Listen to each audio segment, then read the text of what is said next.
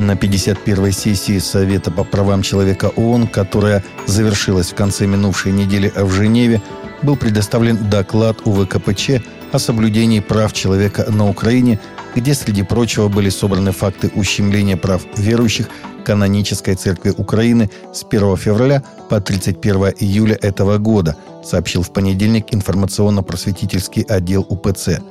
В течение отчетного периода местные органы власти по меньшей мере семи территориальных общин в Киевской, Сумской и Львовской областях временно приостановили деятельность Украинской Православной Церкви на время действия военного положения.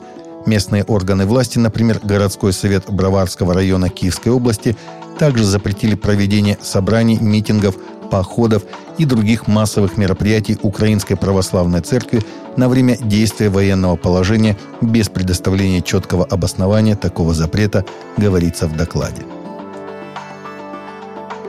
Сегодня стало известно, что в Ульяновске 5 октября на 92 году жизни скончался Иван Федорович Левчук, один из двух последних живущих в России праведников народов мира – во время войны он помогал родителям укрывать у себя дома в Житомирской области трех евреев, ребенка и двух взрослых. В 2002 году Израильский мемориальный центр «Яд Вашем» присудил Ивану Федоровичу почетное звание «Праведник народов мира», говорится в сообщении.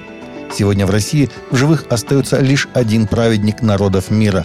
Всего же по всему миру насчитывалось более 250 праведников, чьи имена были связаны с Россией – праведник народов мира, почетное звание, которое присуждает расположенный в Иерусалиме Израильский мемориальный музей Яд Вашем за спасение евреев во времена Холокоста.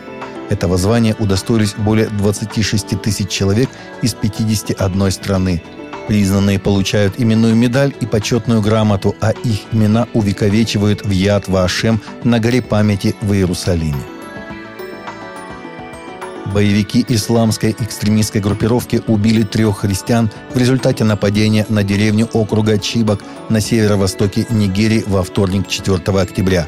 Десятки других христиан получили ранения, а дома их были сожжены, сообщают местные источники. Местный житель идентифицировал нападавших как членов группировки «Исламское государство», запрещена в РФ, в провинции Западная Африка – Террористы подожгли шесть домов и разграбили и сожгли пять магазинов, принадлежащих христианам в деревне, написал в текстовом сообщении для Morning Star News местный житель Муса Даниэль. Ранее в этом месяце военные власти заявили, что 98 из 276 старшеклассниц, похищенных из города Чебок боевиками Бока Харам, также запрещена в РФ, в 2014 году числятся пропавшими без вести. Глава христианской благотворительной организации по охране психического здоровья Великобритании предупредил церкви и христианские организации об опасности того, что их сотрудники могут выгорать. Патрик Риган, генеральный директор Кинсуги Хоп, сказал, что религиозные организации особенно подвержены этому – Одно из предупреждений церкви заключается в том, что мы не застрахованы от этого, и мы склонны выматывать наших работников, иногда даже больше, потому что они работают для Бога, и это оказывает на них огромное давление. Согласно исследованию организации Ригана, для снятия стресса накануне рабочей недели молодые люди, в том числе христиане в возрасте 18-32 лет, чаще всего сидят в соцсетях, смотрят телевизор или едят. Американский институт исследования творения проводит праздничное чтение Слова Божьего.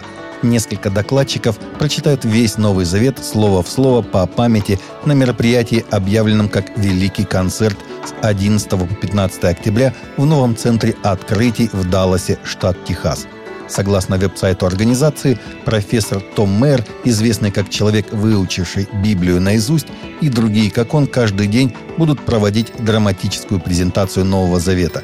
Для посещения великого концерта билеты не требуются. Как заявляют организаторы, это прекрасное событие, когда все 27 книг, все 260 глав, все 8 тысяч стихов и более 180 тысяч слов Нового Завета будут произнесены по памяти.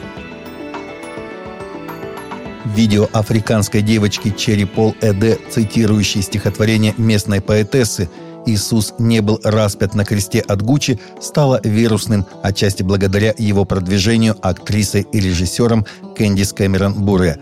Видео широко распространилось по африканским социальным сетям, набрав более 1 миллиона просмотров. «Иисус не был распят на кресте от Гуччи», – декламировала девочка.